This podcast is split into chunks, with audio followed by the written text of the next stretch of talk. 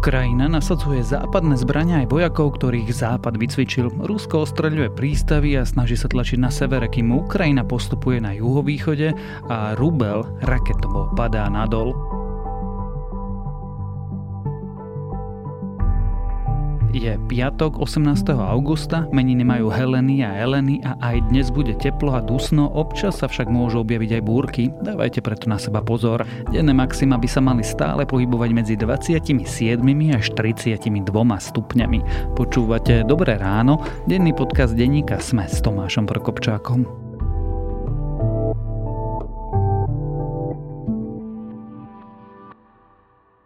Vložili sme do nich všetky japonské kvality, výkon, dizajn, pohon všetkých štyroch kolies a najmodernejšie technológie v pohodlnom interiéri. Výnimočné SUV vozidlá Mazda CX-60, Mazda CX-30 a Mazda CX-5 môžete teraz získať s bonusom až do výšky 5200 eur a so zárukou 6 rokov. Nenechajte si uísť vašu výnimočnú Mazdu.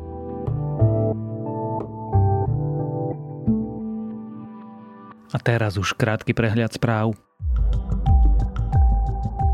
NAKA obvinila šéfov bezpečnostných zložiek, mali podľa polície sabotovať vyšetrovanie korupcie. Obvinenie zo založenia, zosnovania a podporovania zločineckej skupiny vzniesli riaditeľovi SIS Michalovi Aláčovi, jeho predchodcovi Vladimirovi Pčolinskému, podnikateľovi Petrovi Koščovi, bývalému príslušníkovi NAKA Jánovi Kaľavskému a ex-príslušníkovi SIS Martinovi Ciriakovi. NAKA prípad spojila s ďalšou trestnou vecou, kde je obvinený riaditeľ Národného bezpečnostného úradu Roman Konečný Polícia hovorí o rozuzlení vojny v polícii. Na piatok ráno je zvolená Bezpečnostná rada štátu, ktorej sa zúčastnia prezidentka aj premiér. Extrémisti z republiky musia lekárovi Petrovi Sabakovi zaplatiť za šírenie nenávistných statusov 15 tisíc eur. Okrem toho sa strana musí infektologovi verejne ospravedlniť a to trikrát po sebe, pričom 48 hodín potom nesmie uverejniť žiaden iný príspevok. Rozhodol o tom okresný súd v Nitre, rozhodnutie ešte nie je právoplatné. Nerozhodnutých je ešte viac ako milión voličov. Vyplýva to z porovnania dát agentúry ako pre TVJ24. Naznačuje tiež, že najlepšie sa medzi nerozhodnutými momentálne darí Dankovej SNS, ktorú zvažujú voliť nielen priaznivci republiky, ale aj hlasu či Oľano. Vo Varšave sa konala veľká vojenská prehliadka, najväčšia od konca studenej vojny. Poľsko tým vysiela signál Rusku aj voličom pred jesennými voľbami. Vláda sa netají tým, že chce vybudovať jednu z najsilnejších a najmodernejších armád v Európe. Astronómovia si všimli, že sa zrýchľuje rotácie Marsu. Deň sa na červenej planéte každoročne skracuje o zlomky milisekúnd. Problémom však je, že vedci netušia, prečo sa to deje a čo je príčinou. Hypotézy hovoria o akumulácii ľadu na póloch či o zmenách v jadre planéty.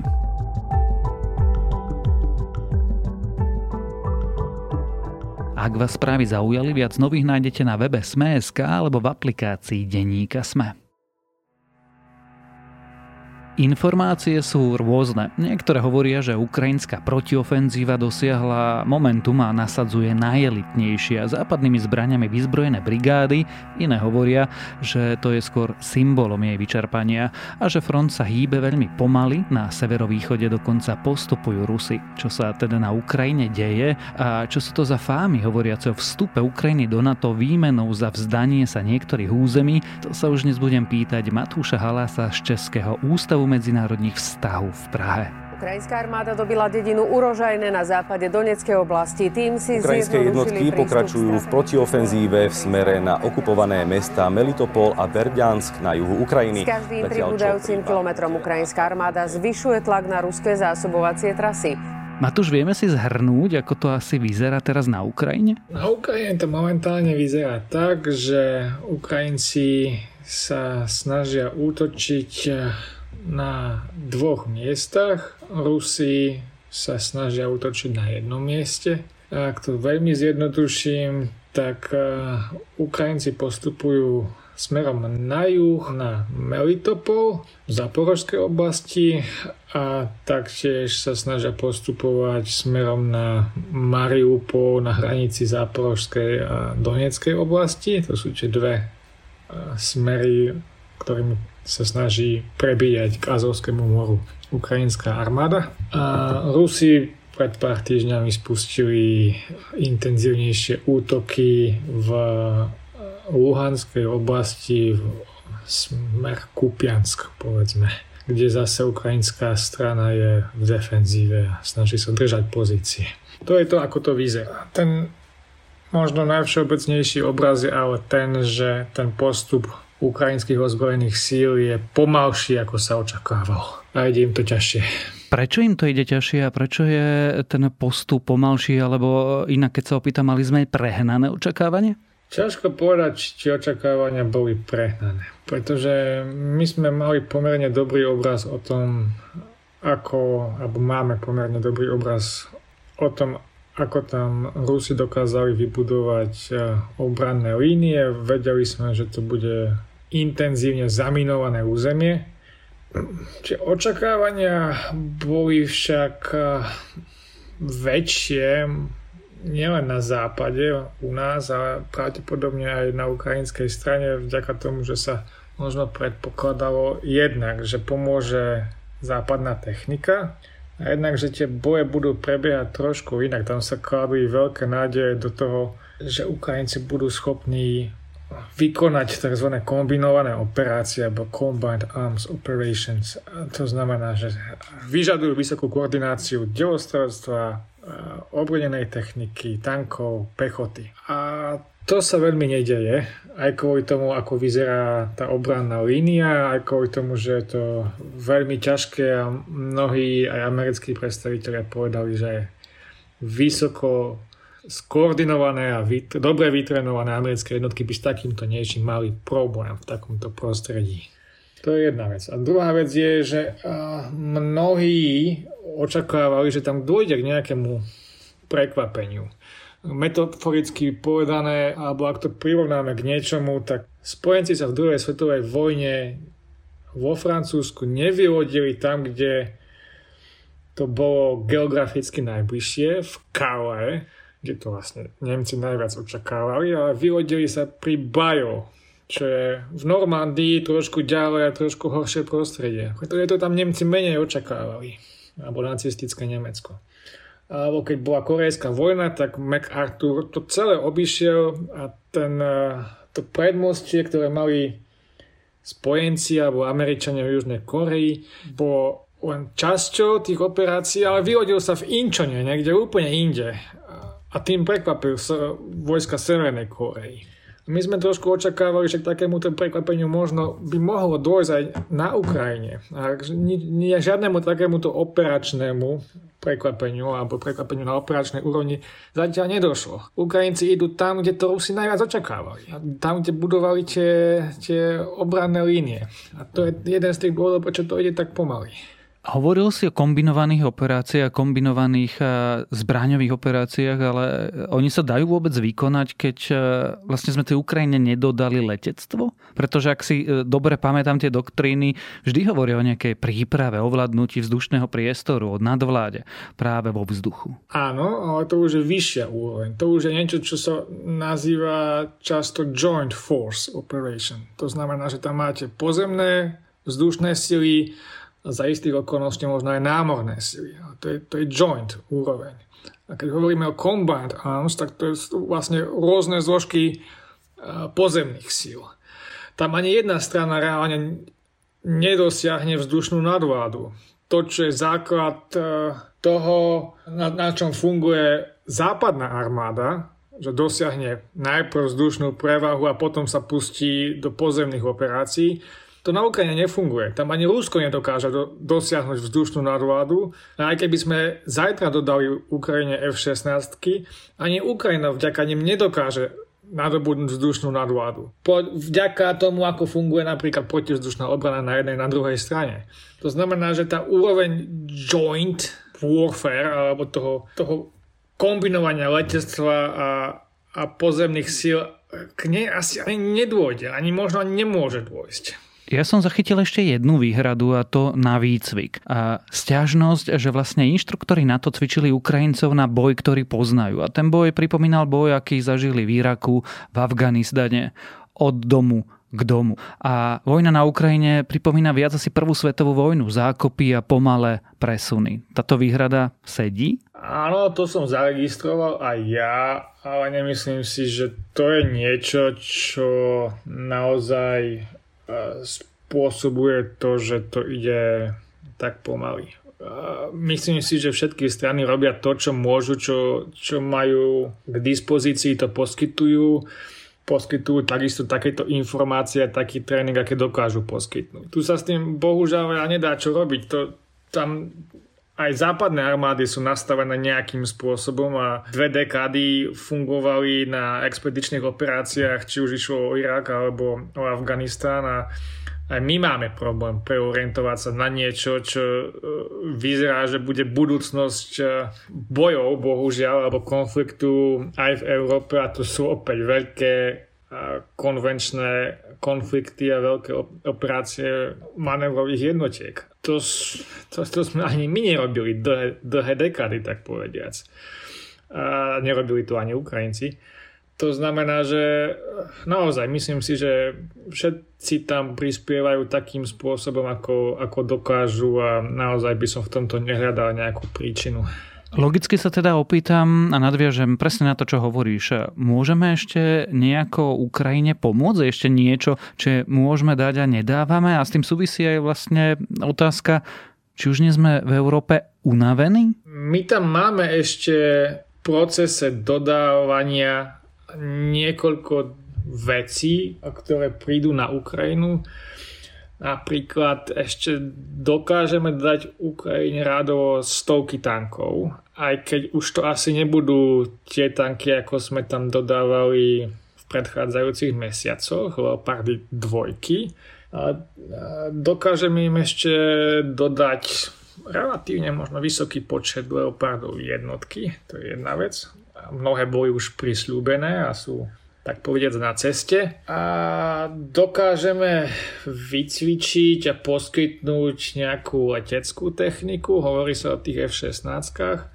A tam je naozaj otázka, či čokoľvek z toho, čo ešte dokážeme ponúknuť, môže zmeniť situáciu na boisku. Už sme spomínali to letectvo alebo leteckú techniku. Je otázne, či dokáže zmeniť tú situáciu a či tá perspektíva, že niečo také dokážeme poskytnúť o rok v lete e, je až taká relevantná pre súčasnosť. Ďalšia vec je rakety radené stravy s dlhším doletom, o tom sa rozpráva v súčasnosti, ale zase tá vzdialenosť e, od frontovej línie až po de facto koniec tej okupovanej Ukrajine nie je až taká, taká veľká. Tá, tí Ukrajinci to už sú schopní do veľkej miery pokrývať s tým, čo majú v súčasnosti, alebo čo už bolo reálne prisľúbené.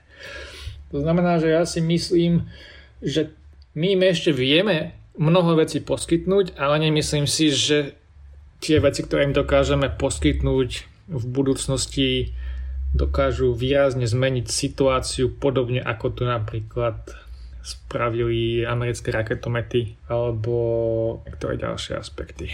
Keď sa pozeráš na to boisko, cítiš sklamanie? No, ani nie je tak sklamanie, len tam ide naozaj o to, že to ide, to ide pomaly. Ten postup je napriek tomu, že prichádzajú správy aj, aj, aj tento týždeň prišli mnohé pozitívne správy. Keď sa pozriete na mapu, ten postup je ako minimálny. To, to je ako keď postúpite z Devína do centra Bratislavy a pritom viete, že sa potrebujete dostať do Komárna. Alebo keď postúpite z, z železiarni pri Košiciach do centra Košic a viete, že sa potrebujete dostať treba na Duku. To znamená, že tá cesta, ktorú ešte máte pred sebou, je strašne, ďalej, strašne dlhá v porovnaní s tým, čo ste dokázali prekonať za dva mesiace. A my tu máme o mesiac jeseň. Potom následne to počasie už asi nebude také, také vhodné. To znamená, že perspektíva toho, že sa Ukrajinci dostanú k Azovskému moru tento rok a niečo sa radikálne nezmení, mm, sa dosť výrazne znížila oproti tomu, čo sme si možno mysleli niekedy v júni, v máji. S tým potom logicky súvisí aj nasledujúca otázka. Objavili sa informácie, aj keď eh, potom boli korigované, že Ukrajine by mohlo byť ponúknuté členstvo v NATO a ak by sa nejakých území v prospech eh, Ruska vzdala, to má byť prosím pekne čo? To bolo skreslené a do veľkej miery od kontextu odtrhnuté vyjadrenie, ktoré povedal šéf kancelárie generálneho tajomníka NATO Stoltenberga pri nejakom rozhovore, ani neviem, či v norskej televízii, alebo pre norské noviny, alebo v rozhlase. A on tam len popisoval, nerobil nič iné. Nehovoril oficiálne stanovisko NATO, nehovoril ani svoj názor, len popisoval to, že prebiehajú debaty, akým spôsobom by sa mohla táto vojna ukončiť, alebo ako by mohla dospieť k nejakému záveru. A on povedal niečo v tom zmysle, že niekto v rámci tej debaty povedal aj názor, že by mohlo dôjsť k výmene. Na jednej strane by Ukrajina získala členstvo v NATO a vzdala by sa niektorých území, ktoré nedokáže oslobodiť. Povedal to, niekto to povedal v rámci nejakej debaty a to, že sa z toho vykľú akýsi návrh na riešenie konfliktu, to, to, to nie je naozaj skutočnosť. Tak, tak, tak to nebolo a nemyslím si, že by sme sa mali tomu nejakým obšírnym spôsobom venovať. Tam naozaj bude záležať iba na Ukrajincoch, aby sa rozhodli, čo ďalej, za akých okolností, či pokračovať, alebo čo robiť.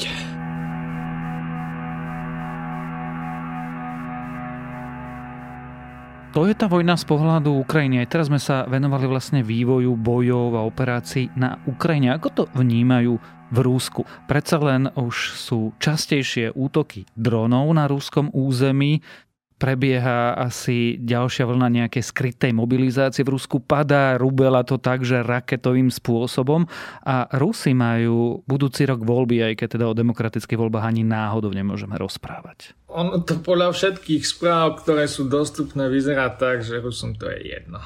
Že to nijak výrazne neovplyvňuje ich život, že to nijak výrazne s nimi nehýbe, ani to, že nejaký dron vpáli do nejakého biznis centra v Moskve, ani to, že na východnej Sibírii sa plnia cintoríny novými hrobmi mužov, ktorí prichádzajú v cínových rakvách z Ukrajiny. Pre Moskvu, pre Petrohrad to je s najväčšou pravdepodobnosťou šum na pozadí.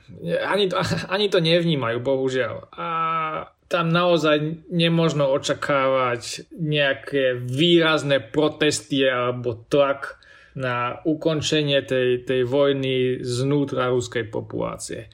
Tam, ak dôjde k niečomu, čo môže reálne zahýbať tou situáciou, tak to bude musieť vychádzať z tej politickej elity, alebo akokoľvek ju nazveme. Môžu tam nastať udalosti, ako bol pochod Prigožina na Moskvu, keď sme všetci mali plné misky pukancov a značením sme sledovali, že kam až ten človek príde.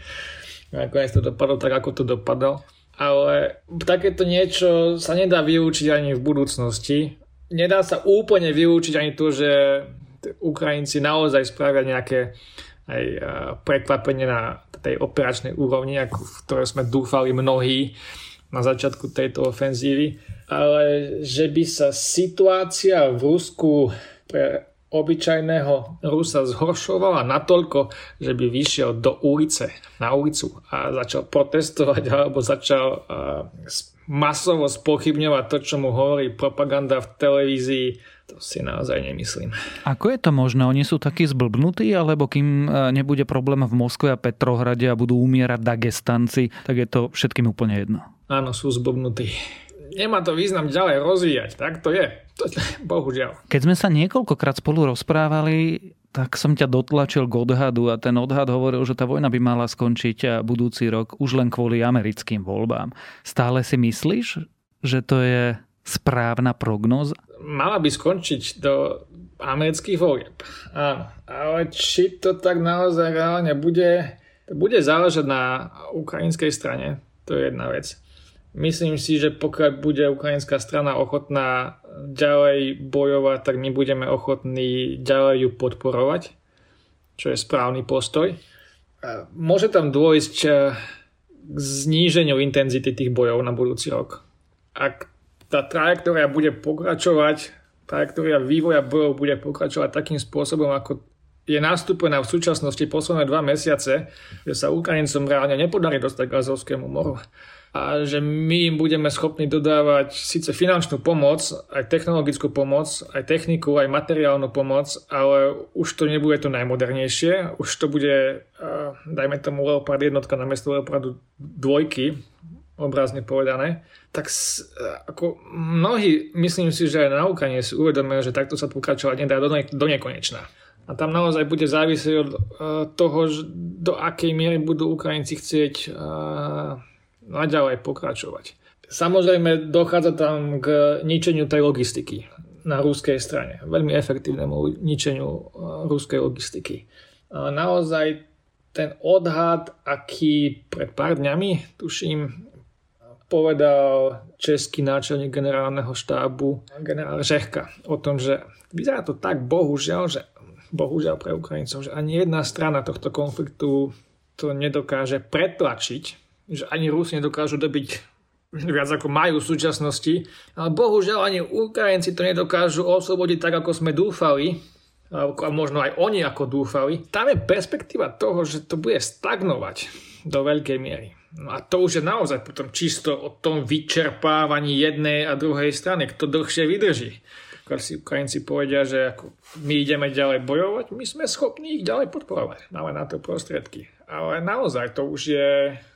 To, to ničí krajinu, ničí to krajinu mentálne, psychologicky, ľudské zdroje to vyčerpáva masívne, vyčerpáva to masívne ekonomické zdroje danej krajiny. To je jeden z tých dôvodov, prečo Izrael pri tej obrovskej prevahe, ktoré ma, ktorú mal, uh, proti ktorej stál počas z celej druhej polovice 20. 20. storočia, kde tie arabské krajiny okolo Izraelu boli reálne väčšie, ľudňatejšie, mali viac zdrojov. To je, to je presne ten dôvod, prečo Izrael si vždycky vravel, my si nemôžeme dovoliť viesť intenzívne dlhé boje. My každú vojnu musíme vyhrať rýchlo. A to je svojím spôsobom situácia Ukrajiny. Viesť dlhotrvajúcu intenzívnu vojnu je ja to možno preženiem, ale veľmi, veľmi ťažké z eh, ukrajinskej strany. Takisto ako to perspektíva bola veľmi, veľmi ťažká z, z pohľadu Izraela druhej polovici 20. storočia. Úplne na záver teda položím otázku, eh, môže sa teda stať, že ten konflikt eh, zamrzne v nejakom bode a bude záležať, či Západ bude baviť podporovať Ukrajinu a naopak, či Čína a Irán bude baviť podporovať Rusko. Myslím si, že Irán tam naozaj nie je ten, ten hlavný faktor, ktorý by to dokázal rozhodnúť. Môže tam istú úlohu zohrávať Čína, ale Čína má mnohé záujmy, ktoré sa preplietajú so Západom. Mnohé vzťahy, aj ekonomické, ktoré jednoducho nebude chcieť obetovať len kvôli tomu, aby zachránila Rusko, obrazne povedané. Môže sa stať, že tá frontová línia alebo línia kontaktu sa dlhé mesiace nebude meniť, áno. To, to sa môže stať. A to je relatívne negatívny scenár z, z pohľadu Ukrajiny, pretože no vlastne príde prišla už o výrazné veľké územia a nebude ich schopná naspäť získať, oslobodiť. A Rusko to bude schopné prezentovať ako dosiahnutie svojich cieľov, aj keď Rusko by bolo schopné prezentovať ako dosiahnutie svojich cieľov de facto čokoľvek. Táto perspektíva tam existuje, hej. Tam zároveň by sa bolo treba možno zamyslieť nad tým, aby ako to už je čistá špekulácia, ale my, my sme mohli reálne niečo spraviť a Ukrajinci by mohli niečo spraviť s, tým, s tými ruskými vojakmi v Podnestiarsku. Aj toho by sme sa mohli danej tejto súčasnej situácii veľmi poľahky zbaviť a myslím, že by to vyriešilo e, jeden z dôležitých e, problémov pri integrácii napríklad Moldavska do západných štruktúr. Na záver ti položím otázku, ktorú ti položím na záver vždy. Ako to teda dopadne? Môj odhad v súčasnosti je, že pokiaľ tam nedôjde k výraznej zmene vo vnútri Ruska alebo nejakému prekvapeniu na operačnej úrovni na ukrajinskej strane, že začnú niečo robiť inak, tak tá perspektíva je taká, že ukrajinský postup k Azovskému moru bude naďalej pomalý a tá línia zostane relatívne stabilná a na budúci rok sa intenzita toho konfliktu zníži. Pretože tie strany nebudú schopné ďalej pokračovať v takto, takto intenzívnych bojoch, ako, ako to je v priebehu posledného roku a pol tak e, uvidíme. Budeme to spoločne sledovať a ja si teda trúfnem odhadnúť, že sa aj spoločne o tom ešte budeme niekoľkokrát rozprávať. O situácii na Ukrajine a o tom, ako to vyzerá na bojisku, ale aj v Rúsku, sme sa rozprávali s Matúšom Halásom z Českého ústavu medzinárodných vztahov v Prahe.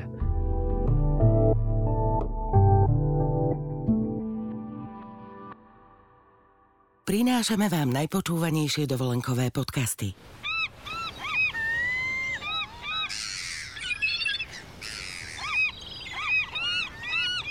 Celú diskusiu čajok kradnúcich lepeniak slovenským turistom si môžete vypočuť na svojej dovolenke. Na dovolenka.zme.sk nájdete poznávacie aj pobytové zájazdy, z ktorých si pre seba vyberiete ten najlepší. dovolenka.zme.sk